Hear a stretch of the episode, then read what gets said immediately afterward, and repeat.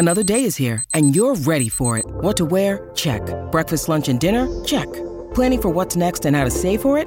That's where Bank of America can help. For your financial to-dos, Bank of America has experts ready to help get you closer to your goals. Get started at one of our local financial centers or 24-7 in our mobile banking app.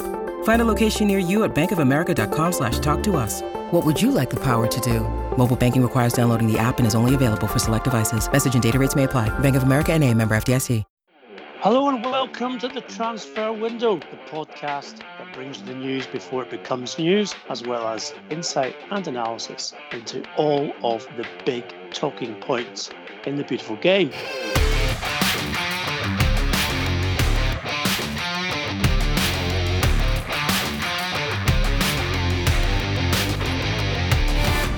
I'm Ian McGarry, with me is transfer guru Duncan Castles, as always. And let's face it, what a day! It's Friday night, thrill night here on the Transfer Window podcast because, of course, the breaking news uh, is that Leo Messi has performed what can only be described as one of the biggest U turns in football history by, first of all, deciding he wanted to leave Barcelona and now today um, issuing a statement and an interview in which he has said that he will stay for one more year.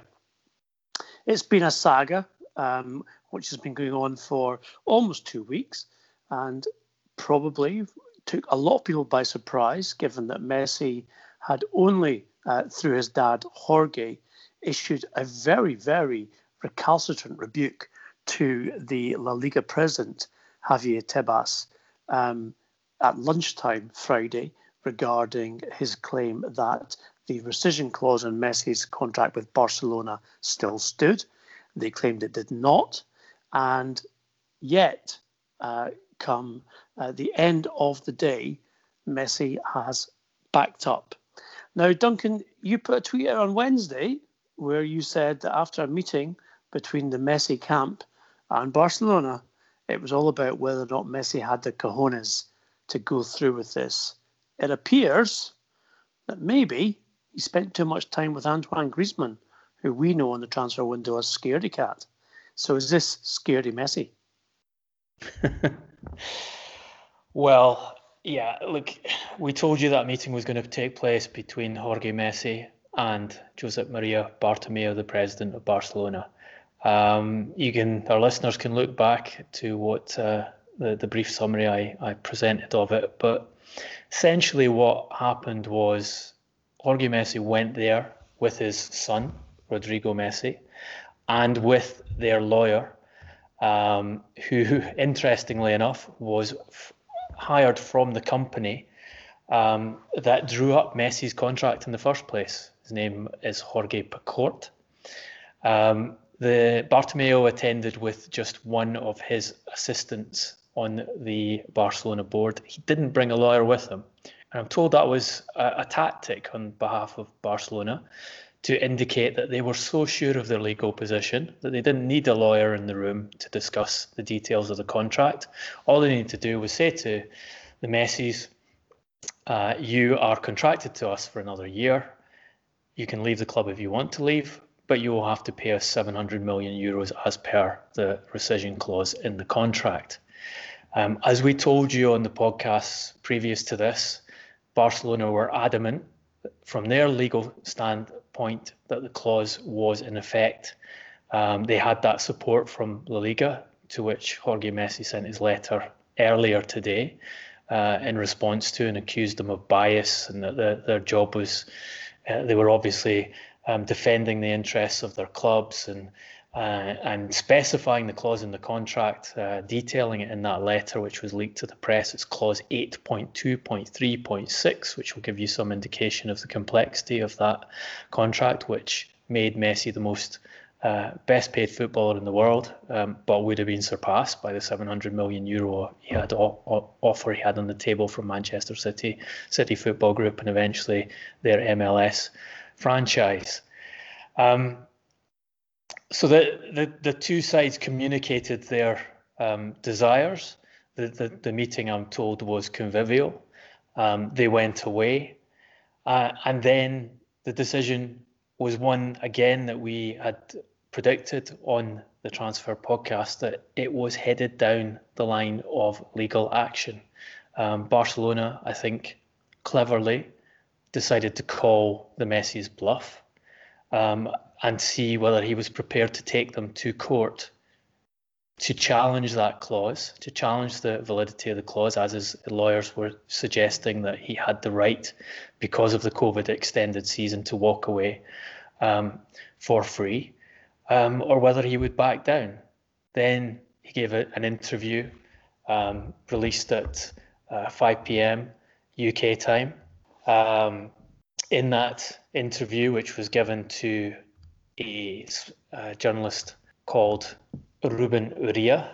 He talked about the clause and basically underlined the, the story that's come out over the last week or so that they felt they were free to leave. He said, um, I thought and we were sure that I was free. The president always said that at the end of the season I could decide if I stayed or not. And now they hold on to the fact that I did not say it before June 10th, when it turns out that on June 10th we were competing for the league in the middle of this shitty virus and this disease that altered all the dates. And that is the reason why I'm going to continue in the club. I'm going to continue in the club because the president told me that the only way to leave was to pay the 700 million clause, that that is impossible. And then there was another way, it was to go to trial. I would never go to trial against Barca because it, because it is the club that I love, that gave me everything since I arrived. It's the club of my life. I've made my life here. There's lots of other content in that interview. He talks about it not being a decision he made over money, talks about how he wanted um, to allow Barcelona to renew themselves, talks about how he wanted happiness in his football for the last stage of his career, and that's why he'd chosen to leave and, and play elsewhere. He criticises the board in other ways, not just over the clause in this contract. He he criticises them over the way they've run the club, over the way they're always patching up holes rather than uh, fixing the fundamentals of the team. He said it wasn't to do be, be, with the way uh, Barcelona lost 8-2 to Bayern Munich in the in the Champions League knockout stages. Um, is adamant that it's about football, and also said that his uh, his family um, were unhappy at the idea of leaving. That his children didn't want to leave Barcelona, where they were born and grown up. They didn't want to go to new schools. That they'd that one of his his children had actually said to him, "Do we have to go?" It is, as you say, it's a massive U-turn, and I think a lot of questions are being asked um, about the Messis, not Le- not just Lionel Messi, but his father and his brother, who have been his advisors. Um, I'm told by people close to them that there is a chaotic situation in the family, and I, th- I think if you analyse this, you, you can see the chaos in it because they have made this incredibly public they sent that Burofax last week stating the intention to leave. They turned it into the biggest story in football for years. Um, a, a, proper um, Catalan telenovela, if you like, that, that took over the world sport. Um, and I think in a normal situation, if you're an agent advising your player who wants to leave a club, who you've gone to the lengths of setting up a contract with one of the most affluent clubs in, in world football, Manchester City. You've done that with people who you have a long-term relationship with, Txiki Begiristain, Ferran Soriano, and Pep Guardiola intimately involved them in the process. You've allowed them to believe that they are on the point of signing that player. You've you've allowed them to say to their employers, in Abu Dhabi who are funding all of this that we think we're going to get this player and we've we've got it into this situation. Yet you didn't have the foresight to see that it could turn into a legal case. And if it did turn into a legal case, that your son would need to have, as I put it in that um, tweet earlier in the week, the cojones to go into legal battle with the club he talks about being his world and his life. Um, the the strategy seems to be lacking there, and and I think it's an embarrassing outcome for Messi for the Messi family. Um, and it's fascinating to see how it develops from here and whether what will happen in this coming season, both for him and for the club, because you, you can't see while, while Barcelona have managed to hold their best player, the circumstances in which they've held him don't seem conducive to a good um, result on the football pitch in the year to come. Well, Duncan, as we've um, outlined on the podcast over the last few days, um, Messi does not approve of Ronald Koeman's appointment as head coach. Uh, he's not the kind of coach who Messi likes to work with because he is very strict. He is um, an authoritarian. Uh, he was brought in specifically by the Barcelona board to, in their eyes, clean up the descent of the dressing room. Uh, this is not going to be something which Messi himself will take to very well. Uh, obviously, the two minute phone call to his best friend and teammate Luis Suarez to effectively tell him his career at Camp Nou was over. Um, this is a guy who lives three doors down from Leo in the Castelldefels area of Barcelona and whose family spend holidays together and lots of time together. We understand that Suarez is now um, in negotiations with Juventus to join the Serie A champions.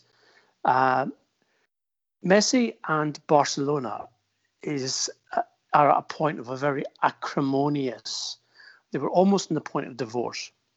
They're now at the point of a very acrimonious reunion where lots of things have to be resolved.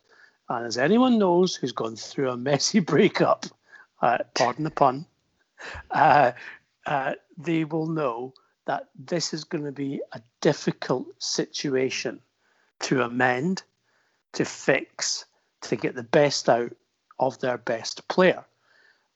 I wonder how on earth Barcelona and Messi, for that matter, are going to resolve this situation that they find themselves in because Messi has not said in his statement today or his interview as well what his next move is because he's out of contract in a year's time.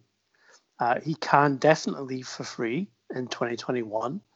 Uh, and as I said, he has been deprived of his best friend in Luis Suarez, and he's got a coach who he does not respect nor like his methods.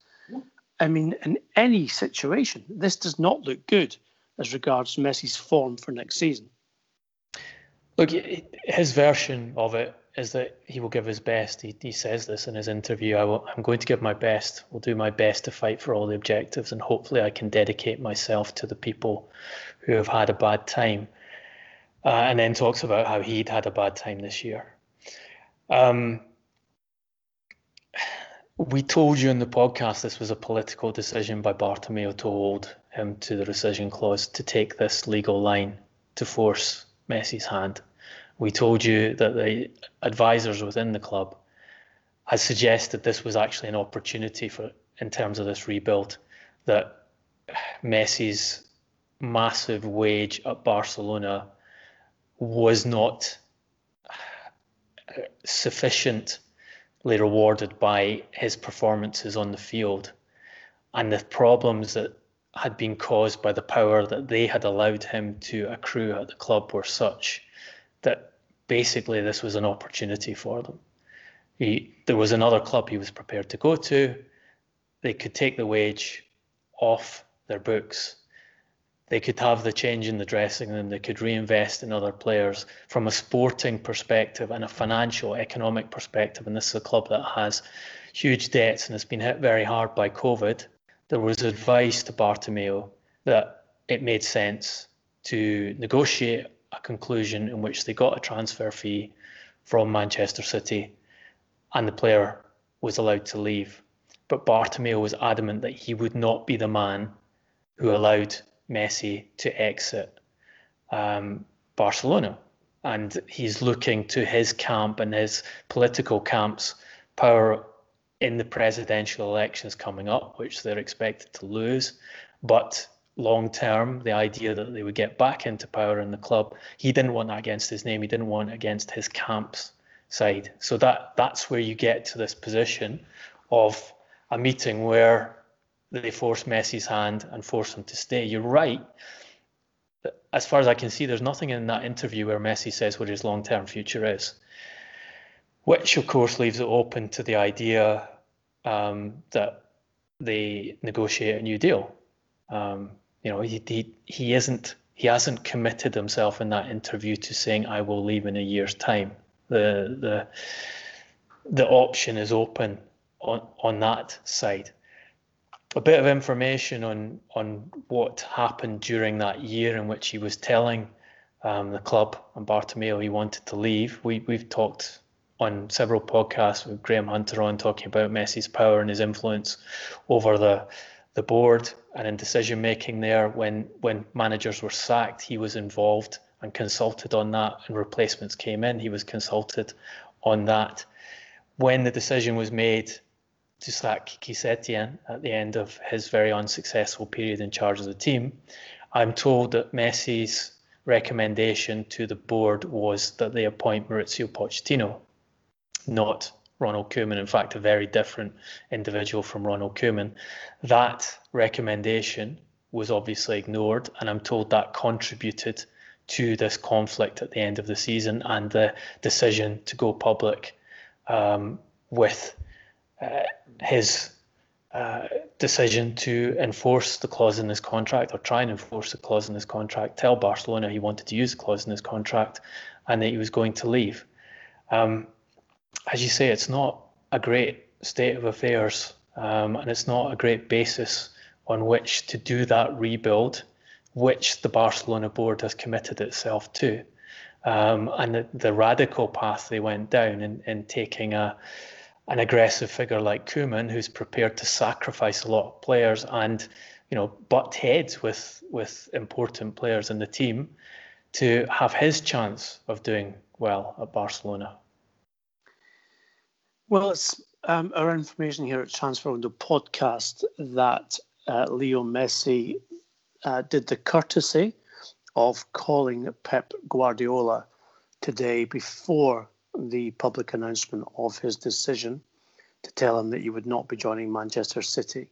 Um, what we can't tell you, unfortunately, is how that was received by Guardiola, although he seems to be quite uh, an equanimous kind of guy who maybe thought the pipe dream was maybe just that.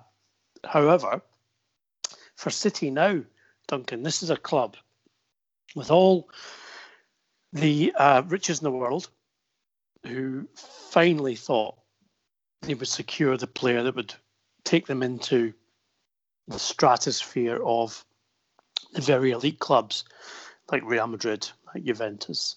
And by signing Messi, even at 33, that they would be able to uh, progress and claim uh, a status and a profile which has, has so far eluded them and of course, that elusive Champions League trophy.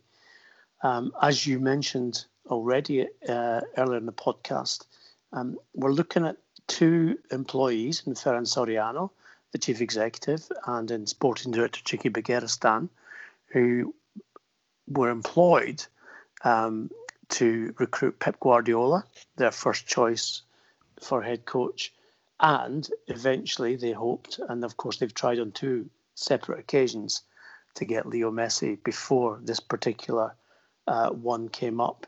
And now it looks, and I'm I'm going to be a little bit kind of uh, mischievous here. I'm not sure we've heard the end of this yet, but let's just say they were employed to deliver.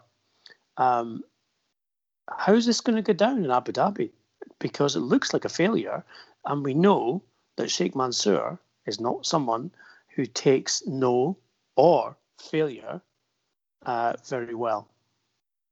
Well, they've been there before, as you say. The, the last contract, the current contract, the controversial contract, is one which Jorge Messi used Manchester City in order to obtain the level of uh, financial reward that, that is written into it. Um, the 100 million euro signing on clause, which has already been paid over three years.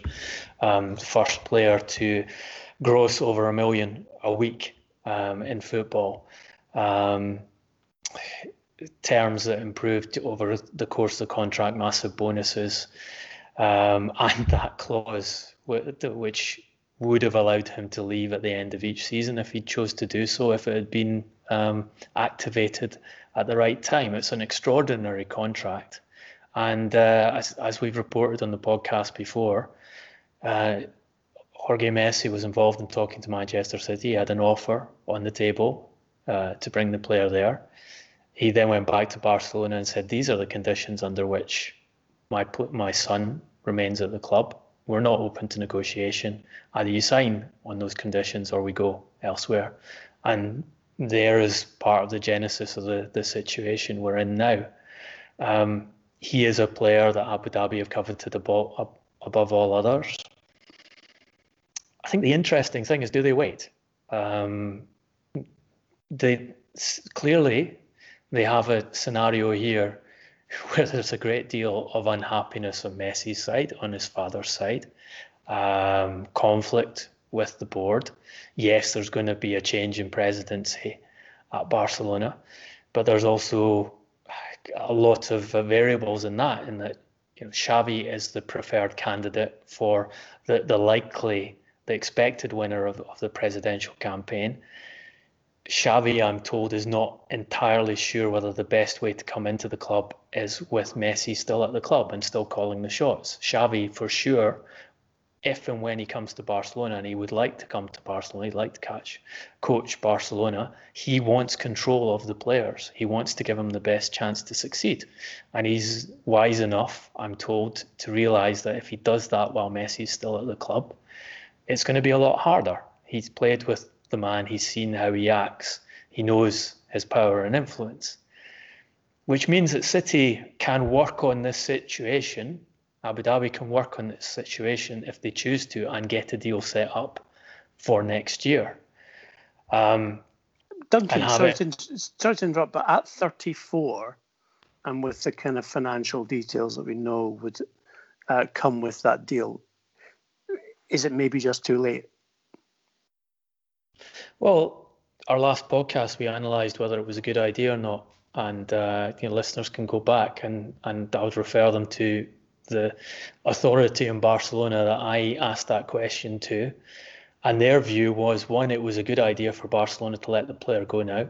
Uh, they agreed with that sporting technical analysis that that uh, Bartomeu was receiving, and two that it would be very risky for Manchester City um, their idea was that Guardiola would need to convince Messi that he couldn't play all the games. He had to ration his physical effort for the important matches in the Champions League and the important matches in the Premier League, and and and wasn't sure whether that would be possible to do. Having observed the way Messi acted at, at Barcelona, his, his absolute desire to play every game, to be the dominant figure, could you make that work? And you have to say it's, it's going to be harder in a year's time as he gets older, as his physical powers decline, um, for him to succeed in the Premier League and succeed at the top level of the Champions League, which is what Abu Dhabi are signing him, trying to sign him to do. Remember also, this is a player who, as recently as the last couple of years, upon winning a Ballon, winning a Ballon d'Or, gave an interview in which he talked about the the difficulties he found in continuing to keep himself at the top level in the game. Talked about how it got harder each year um, to to stay at the physical level where he could be the best player in the world, be recognised as the best player in the world, and that it, these things would come to an end. So he, he's an individual who's conscious of that and has spoken on a very public stage about it. Um, it'd be ironic if Manchester City are prevented from signing Messi this summer. They allocate the money to other areas of the team, uh, and they end up winning the Champions League without him because they have a better balanced uh, 11 without Messi in it than if Barcelona had allowed him to leave. And on the other side, Barcelona are stuck with this problem and fail to perform in the Champions League again, as they've been failing to perform for several years now. I'm going to put my head in the block on two different uh, aspects here, Duncan. Uh, I'm going to say that my expectation is that uh, both Guardiola and uh, Messi's contracts expire next summer, uh, obviously with their respective clubs, and that we might see them reunited at New York City in the following MLS season. Uh, the second one, uh, even more outrageous um, expectation, but one I'm sure you will certainly agree with, and that is when Messi comes to the end of his New York City contract, he'll be free to join Dundee United, and Tannadice will be lit up by the little magician uh, when he's 38. Uh, it'll be amusing. It would be amusing. That will never happen, but it would be very amusing to watch uh, Scottish defenders try and um, take Messi on uh, with Scottish referees in charge of the matches. But let's talk a little about Ansu Fati, uh, who made his Spain debut uh, in the Nations League qualifier last night. Um, you also reported the offers made by Manchester United uh, to Barcelona earlier this year for the player. But it seems that he might be coming into a windfall all of his own without moving. Yeah, if you, if you go back to our podcast at the time, we talked about Ansu Fati's importance at Barcelona and, and importance from a commercial perspective as well as a sporting perspective. Um, he's extremely popular on social media and he's seen by um, sports associated advertising companies as, as an individual who can capture the attention of a young audience, a sort of potential successor to Messi in the commercial stakes. Um, he's one of the most popular shirt sellers behind uh, Messi already, even though he's, he's his uh, senior career has only just started. Um, last night with that debut for Spain off the bench, and he scored a goal which was given offside coming off the bench. Um, at age 17 years and 309 days, he became the youngest national team debutant for 84 years. And this is a player who only really got his Spanish um, citizenship uh, formally last year. Um, if you remember, long-time listeners to the podcast remember we talked about the interest from Manchester United, Borussia Dortmund, and other clubs at that time in taking him from uh, La Masia uh, at a very cheap cost um, because they saw the talent was there. But one of the issues with him moving to the Premier League at that point was he didn't even have his passport. He was applying to get the passport at that time. So just got the passport now in the Spanish team. Um, as you say, there've been those verbal offers on behalf of Manchester United for him earlier in the summer. The strategy there was uh, people knew the difficulties that Barcelona had financially, and they knew they would need to raise money in this transfer market if they wanted to make buys to um, uh, pacify the fans. And this is before the Messi situation blows up and, and, and makes the political uh, situation for Bartomeu much, much harder than it already was. And, and these offers were presented to Barcelona saying, look, if you need the money, here is the money. Here is 100 million euros guaranteed uh, with bonuses if you're prepared to let Ansu Fati go. Barcelona turned down all of those offers. It's kind of gone unnoticed, but when Bartomeu gave his uh, long interview to Barcelona TV after um, the sacking of Setien, announcing the changes in the squad, the cleaning of the dressing room, that Koeman was coming in, he was asked about sales and he said, um, on record, we have received offers for Ansu Fati, but we don't want to sell him. We want to grow him here. He is not for sale. And they have very much stayed to that line throughout. Um, what I'm hearing is that his status, again, being re- re- recognized by the companies that invest in sport, and he's likely to get a big upgrade on his Nike um, ambassador contract uh, in the near future, and Nike see him as a as a player that they can promote and accelerate in replacement for Neymar, who has recently signed uh, a contract with Puma after leaving Nike as one of their key uh, football athletes. Well, from one club where money is no uh, problem, it seems, in terms of spending, and that would be Manchester City, to across the city to Manchester United, where money is definitely available. And we have seen that with the signing of Donny van de Beek from Ajax for around 40 million euros earlier this week.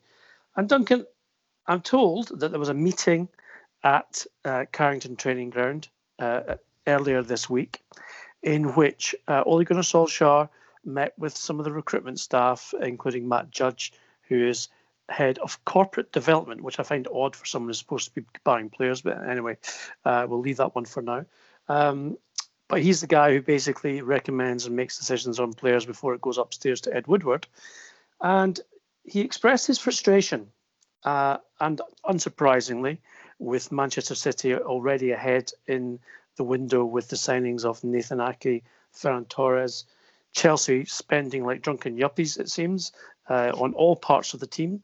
And um, Solskjaer is concerned that despite the fact he has been flagging up for weeks and months now, where he sees the team needs to be strengthened, they are lagging behind their rivals. Can you understand that frustration, especially given that you know his I would say his job's on the line, but we know that's not the case. Uh, but certainly the, fa- the fact that they want to be challenging next season in a way that they were failing to do uh, last season. Well, it's not long till the, the start of the, the Premier League season. Uh, you're in the pre-season period. He had identified far in advance um, desire for to improve, uh, certainly right wing uh, and this long pursuit of Jadon Sancho, which Manchester United believe they had um, almost there uh, a few weeks ago, but um, have failed to complete to this stage, had been prioritising in terms of uh, uh, that position in right wing, concentrating their efforts on getting Sancho done rather than moving to alternative uh, potential targets such as Ousmane Dembele, who they've had preliminary conversations about. Um, he, as we've told you in the podcast, he would like to strengthen at left back. He would like a uh, left footed centre back in um, who is capable of uh, playing the ball out from the back to, to improve his defensive options. He had been asking for a midfielder. The midfielder obviously is there. As we said in the last podcast, um, I think Manchester United have done very well to get Donny van de Beek in for that price. Um, and it's going to be a very interesting midfield to watch, particularly if Solskjaer takes um, what uh, one of Van de Beek's uh, former colleagues at Ajax um, told me about the possibility of him playing as number six and being combined in a midfield with Pogba, Bruno Fernandes, and Donny van de Beek all, all starting. It, um, it's a massive upgrade on where Manchester United were a year ago. Um, but yeah, look at the window and you look at the the the formal words coming from Manchester United about this window going into it, and it's all about all been about this COVID has hit us hard, um, understandably, because they didn't cut wages and they put a lot of money into the local community, unlike some of their competitors. Um, we have to take account of that in our business. We can't afford to operate in the same fashion as if COVID hadn't occurred. Um, we've got to be careful in this market with the expectation that bargains would be there to be had. And, and I think the, the one deal that they have done, they have got a bargain because Donny van de Beek wouldn't have gone for that price a year ago. In fact, Real Madrid had agreed a higher price for him in, in a deal that they were unable to complete. However, they're in a situation where Manchester City are um, throwing unprecedented amounts of money at this market. As Steve has just explained, they are in a, a different category from other clubs in that in that they can afford to spend and uh, and fund transfer deals that and and contracts that no other club apart from Paris Saint Germain, the other big nation state club, can afford to handle. And then you also have Chelsea, who Manchester United just managed to get above at the end of last season with the benefit of uh, a record number of penalties awarded to them over the course of that season, um, spending very, very aggressively on uh, on almost all areas of the team. So if you're Solskjaer and you're looking at what you did last season um, and knowing you were way, way off realistically. Um, Liverpool, I mean, they were closer to the relegation zone in terms of points than they were to the champions. You were far behind Manchester City, who are in the process of signing one of the two best players in the world. You would be putting the pressure on Ed Woodward uh, and the Glazers to give you more money in the market now. Uh, and, and also, I think you don't have to be um, very sophisticated as a Manchester United manager to look back at what happened to your predecessors in terms of the transfer market and the history of the club in terms of taking things to the last minute and failing to get deals, quite a lot of deals that their managers wanted done, doing compromise deals, and also struggling to get players that you don't want in the squad out of the squad. So, yeah, I can understand why Solskjaer is trying to uh, accelerate the business at the club um, before he actually has to start games, rather than having to wait until the October 5th deadline um, to get those new bodies in. It's interesting, Duncan. Um, if we look at um, the way clubs have spent so far, Chelsea firing £50 notes from their tanks, uh, as the great phrase um, was once put out. Uh, we've got Manchester City negotiating probably the biggest ever deal that we'll ever see in football history. I doubt we'll ever see one greater, although Kylian Mbappe, when he moves, might get close. So all of these clubs have made significant additions, Duncan. But there's an elephant in the room here that we haven't discussed, and that's the current champions, Liverpool.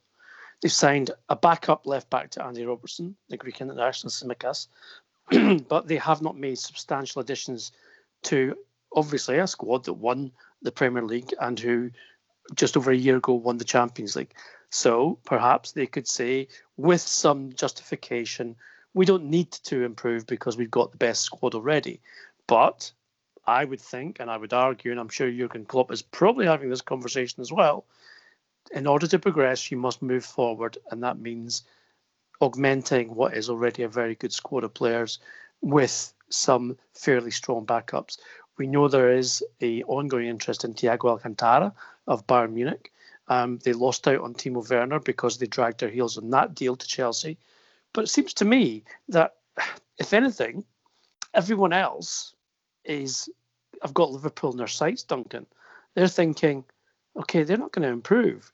So if we just basically grasp the nettle and spend money, we've got a chance of taking over that title this season at a time when Liverpool fans were dreaming of some kind of you know glorious period of domination. Look, I think you see with Chelsea special circumstances in that they had money saved because of their transfer window ban. Um, you told us that Roman Abramovich sees the way of boosting the club's value in, in, in investing in players rather than investing in that new stadium with the, the idea that it's still on the market. There's still a possibility he can sell his uh, his interest in the team. Um, they have a, a, popular manager who played um, football that was appreciated over the last season, who has been pressing them to uh, invest in the market. So all of those things come together on the Chelsea side, with the factor that there are bargains to be had if you can negotiate them at the right time, and you're getting offered players like Timo Werner um, and I think this is the interesting thing with Liverpool because you see Timo Werner, Klopp setting that deal up, um, convincing the player to come to him, and then FSG refusing to meet the terms that uh, Werner and uh, Leipzig wanted for their player because of the the COVID um, issues that that's had to their club revenue, um, and therefore um, agents taking Werner, offering him to Chelsea, and saying, "Well, here's your opportunity to do it at this price." And, and we know when agents do that kind of thing, it, they are not really bothered whether the the player goes to Chelsea, Liverpool, or another club, as long as they've got a mandate for um, each of those clubs from um, the current owners. Uh, they just want to get the deal done, so their commission is paid and their their player um, gets an improved contract and a move to um, a league he wants to move to. FSG didn't respond. The player goes to Chelsea. Thiago, we know, it's another deal that's been set up by Klopp. It's a player he really wants. He's, he believes will fit into the midfield, sort some of the problems they've had with the midfield. He's been looking for a long time for a player who can provide the physical effort and, and play the pressing game that is essential to being part of Liverpool's midfield and be a more creative force than the individuals he has in there at the moment. He set that up. Bayern are prepared to let the player go. They've told um, him, okay, you can leave if you're not going to sign a new contract with us. And he has, I think, one year left at Bayern. But we need over 30 million euros as a transfer fee. So the, the deal is there. the player's terms are there. The player wants to go. Klopp has set it up. FSG aren't paying the money um, required to make it happen. And you know he's at the wrong end of the age scale. There's not going to be resale value on him. It's the kind of deal that you can see FSG shying away from. So Bayern and the agents offer him to other clubs to see if they can uh, force Liverpool's hand on that. Um, the other club doing a lot is Manchester City, and again, I think there are special circumstances there which we have detailed, and that is uh, Guardiola not happy with what happened to his defence last season. They lose the title by a huge number of points to Liverpool, so they lose their dominance in England. Abu Dhabi's noses are put out of joint by that. They want to win the Champions League. They win their FFP case. Um, you have special dispensation from UEFA to spend and put equity into the club in this transfer market because of COVID. So they go all out uh, and spend very aggressively on backup centre backs such as Nathan Ake. Um, they make attempts uh, to get a, an elite centre back in uh, alongside uh, their current defender, someone to start beside Aymeric Laporte. Um, Koulibaly, one of the, the top targets there. And they put together an offer to Lionel Messi that's worth around 700 million euros. So, decision to be taken by FSG and and as we've said, discussing this on a, on a number of occasions, FSG are in this for the money. They're not in it for the glory. This is an investment on their part. They've won the Champions League. They've won the Premier League. Um, they have bought a lot of time from the Liverpool support. They put a, a lot of money in to do that. The wage bill has increased hugely over the period in which they built the squad capable of winning those two trophies. They won the division by a huge number of points. The calculation can be well, that squad's probably good enough to, to have a good chance of winning the Premier League again. Um, can't you just get on with it, Jurgen? Well, I'm sure Jurgen Klopp would have been very jealous um, if he saw the footage of Kai Havertz leaving Germany's international base, uh, where they are uh, together training and, of course, playing um, their international matches over the next uh, week or so uh, to take a medical at Chelsea. Um, taking Chelsea spending, um, reported fee of around 90 million euros in all, but that is with add ons. Uh, the initial fee, we understand, will be closer to 72 million euros. Um, Havertz uh, lots of um, reports, Duncan, bandied around about silly numbers on salary, especially for a 21 year old who's currently earning around 10,000 euros a week at Bayer Leverkusen. Some people saying he's going to be earning 300,000 pounds per week. Um, I think we reported in the podcast a few weeks ago that an agreement had been reached with the player and his representatives that would pay him just over 100,000 pounds per week, but that payment would uh, escalate in steps over the five years of his contract with a year option for both parties. This is going to be an interesting season, Duncan. A German spine at Chelsea. Rudiger in defence, central defence, Havertz at number six, Werner at number nine. What do you make of that? That's not something you'd have thought you'd be seeing at Chelsea, is it? usually, usually, usually a Brazilian or, or, or Italians as well. uh, and are you sure Rudiger will play that many games at centre back? Well, he might, Duncan, because uh, Rudiger is at the moment the most trusted of the uh, current uh, batch of centre backs that Lampard has at his disposal. I don't think he's necessarily expecting to get more than one high profile centre back in. Uh, we know that Declan Rice is, is his preferred option um, because he sees him as a, a dominant, uh, vocal, and skillful footballer who can drop to centre back but also play as a defensive midfielder, although centre back would be the preferred position for him. But um, if he's playing a three or playing a two, I would see at this moment in time that Rudiger would be the most obvious of the others in terms of Tomori and, and Christensen uh, to play in that position. Uh, also, uh, as I said, you would then have Havertz at six and, and Werner at nine. And um, it's, it's, it's intriguing as, as much as Duncan information that we have that Chelsea are willing to let N'Golo Kanté, a player who's been absolutely pivotal in a league winning season um, for Chelsea, but they are willing to let him go. And obviously, this comes with uh, a bit of balancing the books because you don't spend 230 million pounds in one window without having to trim your squad. And we know that Lampard follows the Mourinho template of liking to work with a core 18 or 19 players for the majority of the season um, and playing those players consistently, making changes when he has to and rotating when he has to. But depending on that, I remember uh, Lampard telling me once uh, how embarrassed he was when uh, they had a training match at Cobham uh, some years ago, and it was under Mourinho the first time, so between 04 and 07. And uh, they had to have substitutes in the training match because they had so many players. Um, so yeah, uh, I think Frank is uh, keen to trim uh, the squad and make sure that he's not got people hanging about as bodies, as he calls them. Well, we know that um, Antonio Conte has asked Inter to try and re- reunite him with N'Golo Kanté, um, part of his uh, Chelsea Premier League title winning team. Um, he's also had Inter making inquiries as to whether it would be possible to get Tanguy Ndombele out of Tottenham. Um, player that Daniel Levy does not want to sell at a loss, having made him the club's record transfer last summer.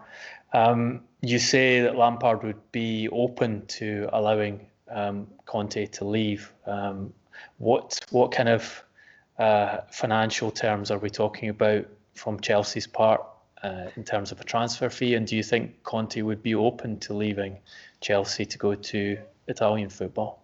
Well, two different answers for sure there, Duncan. Um, my understanding is that Kanté is very much settled in England uh, and would be resistant to leaving. His current contract with Chelsea is a very good one. It was upgraded two years ago. Um, he's in no rush to leave Stamford Bridge um, or England for that matter, having transferred, of course, from Leicester City, having won the title there. And uh, so that would be um, a persuasion on Chelsea's part, as well as perhaps a, a payment, because he's, he's not going to be asking for a transfer anytime soon. I think he feels like he suffered a little bit uh, in terms of lack of game time last season.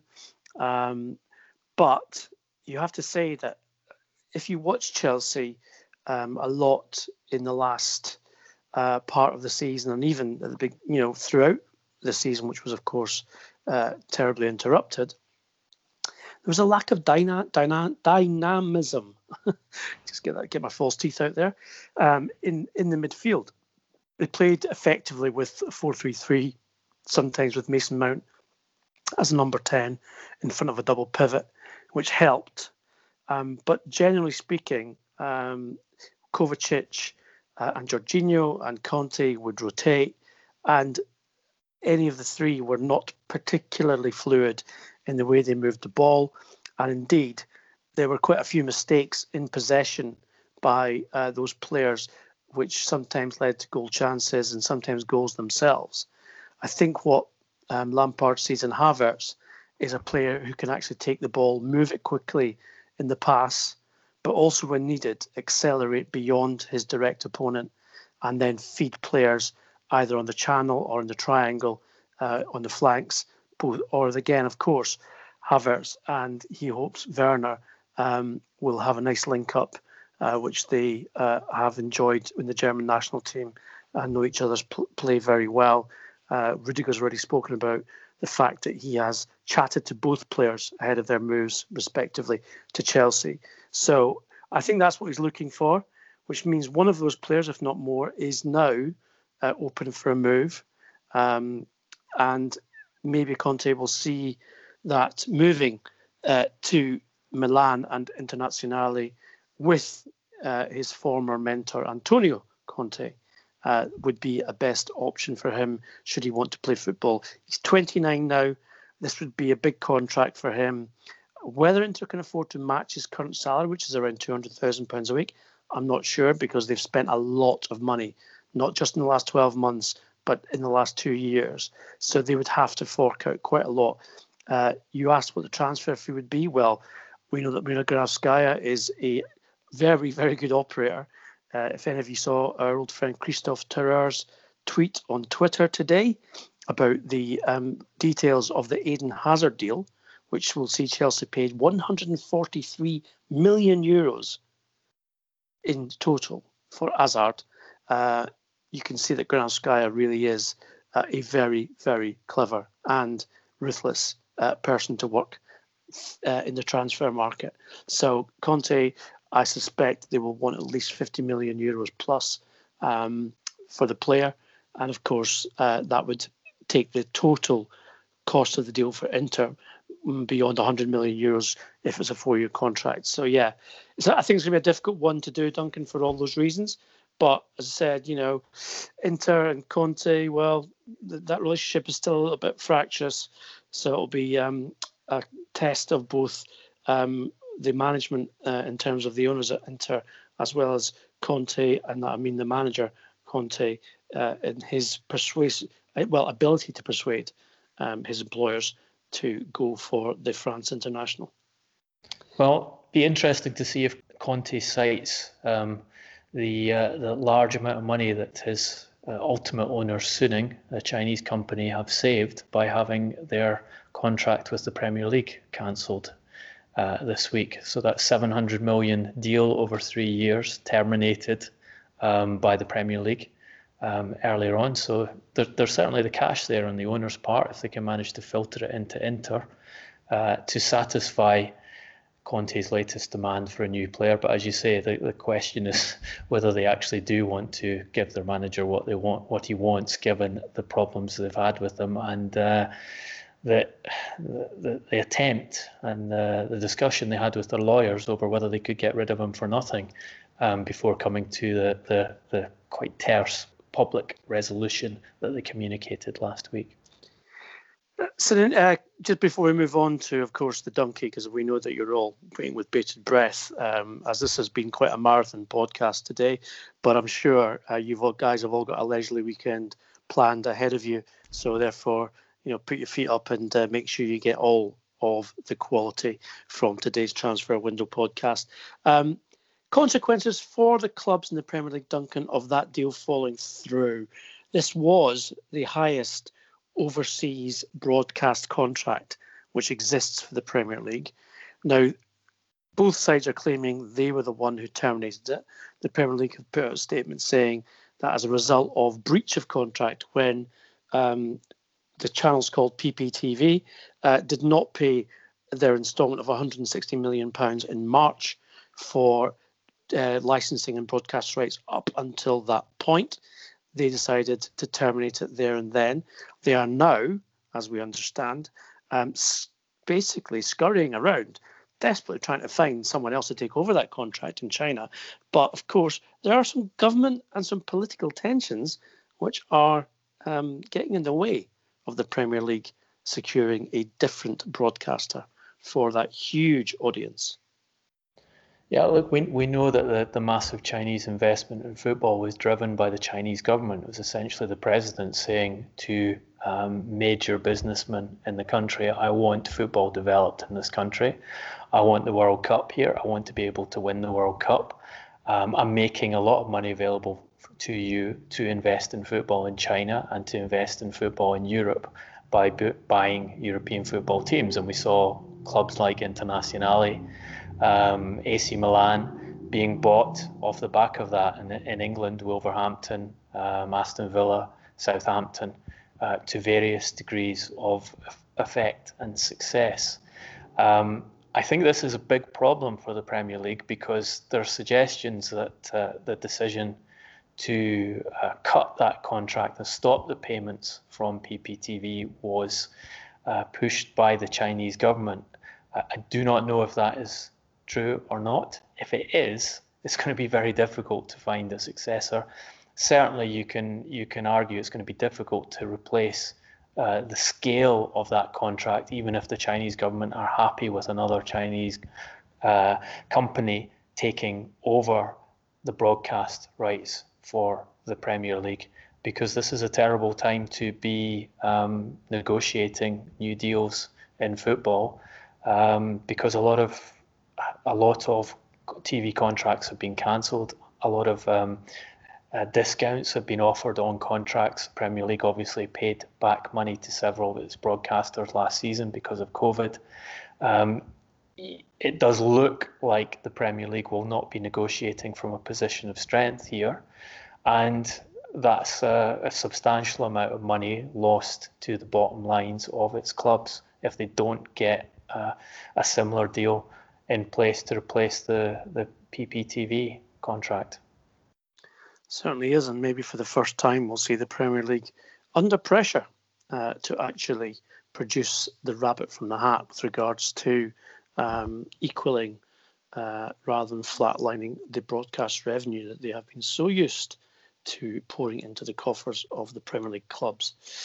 Now it's time, uh, that time of the week uh, that you all look forward to. Certainly we do when we award the golden statuette known as the Donkey, the most prestigious award in football.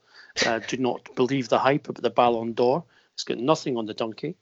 And uh, this week we thought we could go no, nowhere else basically than, of course, Barcelona um, for um, the inspiration for the award. And we've decided that we're going to name it after Barcelona president Josep Maria Bartomeu. And the award will be uh, for when the shit hits the fan, make sure you duck because another one's coming along after. So I'm just going to open up the golden envelope as always uh, to see who our nominations are. Oh, it's a bit sticky this week. There we go. I think someone's been cell tipping it down. Now, here we go. Harry Maguire. Where, where else but Harry Maguire, the man whose season dipped dramatically in terms of his form. Um, he's played in a team who became known as managed by Semi Solskjaer. And then, of course, he goes off to have his holidays, gets caught up in a rather unseemly fracas in Mykonos, which ends up with him being in court, given a suspended jail sentence, and granted then a retrial. Um, so Harry Maguire is our first nomination. Um, first of all, as I said, the first shit at the fan was the season. The second was the fight. Second nomination, no uh, stranger to be nominated for the donkey, and that's José Mourinho, who, and we're not being flippant here, uh, as a dog owner myself and Duncan's as well, we know the pain uh, that we feel uh, if our dog is unwell. But Mourinho has um, revealed that his Yorkshire Terrier, his beloved Yorkshire Terrier, died on Christmas Eve last year. Uh, and in the new Spurs documentary, which is available, uh, you'll hear Duncan and I's voices on it as well. Uh, just a little plug there. Um, he did. He lost his dog on Christmas Eve, and then on New Year's Day, he lost his beloved England striker and captain Harry Kane. Uh, so yeah, that was a real double whammy for the Tottenham Hotspur manager. And thirdly, a little bit of history for you here, but I'm sure you all remember. If not, please Google it, uh, sort or YouTube it. Poor Johnny Woodgate, the man who had to wait one year to make his Real Madrid debut, having transferred from Newcastle United in 2004. He did so against Athletic Bilbao. First co- uh, contribution to the game was a comedy own goal misunderstanding. He then got himself sent off for two yellow cards. Johnny Woodgate, we salute you. Duncan, we salute you because you're the man who will award this week's golden statuette. Uh, a strong, strong case from Harry Maguire, um, but I think we gave him one last week, didn't we? Or, or he was Probably. the inspiration behind it last week. Um, yes, uh, getting knocked out in the, the semi-final with two positional mistakes, and uh, and then ended up being convicted in the Greek courts for multiple uh, breaches, including bribing public officials. Um, not not a great combination. Um, José's dog, I think I think the Yorkshire Terrier was called Leia, and I think this is the dog who became front page news in England um, after there were uh, there were problems over its um, veterinary certificates bringing it into the country, and and the, and the uh, I think a vet informed local officials in, in London, and the dog was was going to be uh, quarantined and taken away from José. And uh, yeah, look look back at the stories. Wasn't, wasn't all, it the all... case? Wasn't it the case that Tam, his wife, smuggled a dog inside a long coat, the inside pocket of a long coat, through Heathrow Airport, in a situation which resonated with José in a laundry basket at the dressing room Stamford Bridge. I think that was one version of events that was uh, depicted in the tabloids at the time, but certainly a much loved dog. But I think the winner of the Bartomeu Merda Award has to be Jonathan Woodgate for that sequence of events, and it, it really just speaks for itself. Um, so, yeah, Jonathan Woodgate, uh, not won any silverware for a while, I think. Um, and got and got sacked as boss of Middlesbrough, his his boyhood club, towards the end of last season, only to be even more humiliated when the great Colin Beep Beep took over and kept them up. um, so At least he has the consolation of a donkey now. He does. He does. You're probably right. Actually, that may be his first trophy since he was about 12. So, um, Johnny, we will be packaging it up and sending it off to you. Please, obviously, um, advise us that you have received it. Uh, these things cost a bit of money, so we don't want it going astray. Uh, that's it for this week's transfer window podcasts. Uh, we've obviously left you with a total cracker. Uh, our thanks again to Steve Martin of M&C Saatchi Sport and Entertainment for his insight and analysis to the commercial aspects of the Messi transfer. Uh, you can get your podcast on all of the usual platforms as well as on our YouTube channel, um, which is search at Transfer Window Podcast. If you subscribe on there, you'll automatically be made aware of when the next episode is out. And of course, if you subscribe to the podcast and to the trans- at Transfer Podcast on Twitter, the same thing will happen. So you never miss a thing. Um, we're also available on uh, social media, not just on Twitter, but on Instagram and Facebook at Transfer Podcast. If you want to continue the debate, please do, and you always do, and we're never disappointed. Uh, Duncan is at Duncan Castles. I'm at Garbo SJ. And of course, if you like what you've heard, please log on to iTunes, give us a five star review. Community expands. You know the you know the story. You know the story by now, and of course you know all the stories because we bring them to you before anyone else. Have a great weekend, everyone. This leaves me to say, stay safe, be well, and thanks for listening.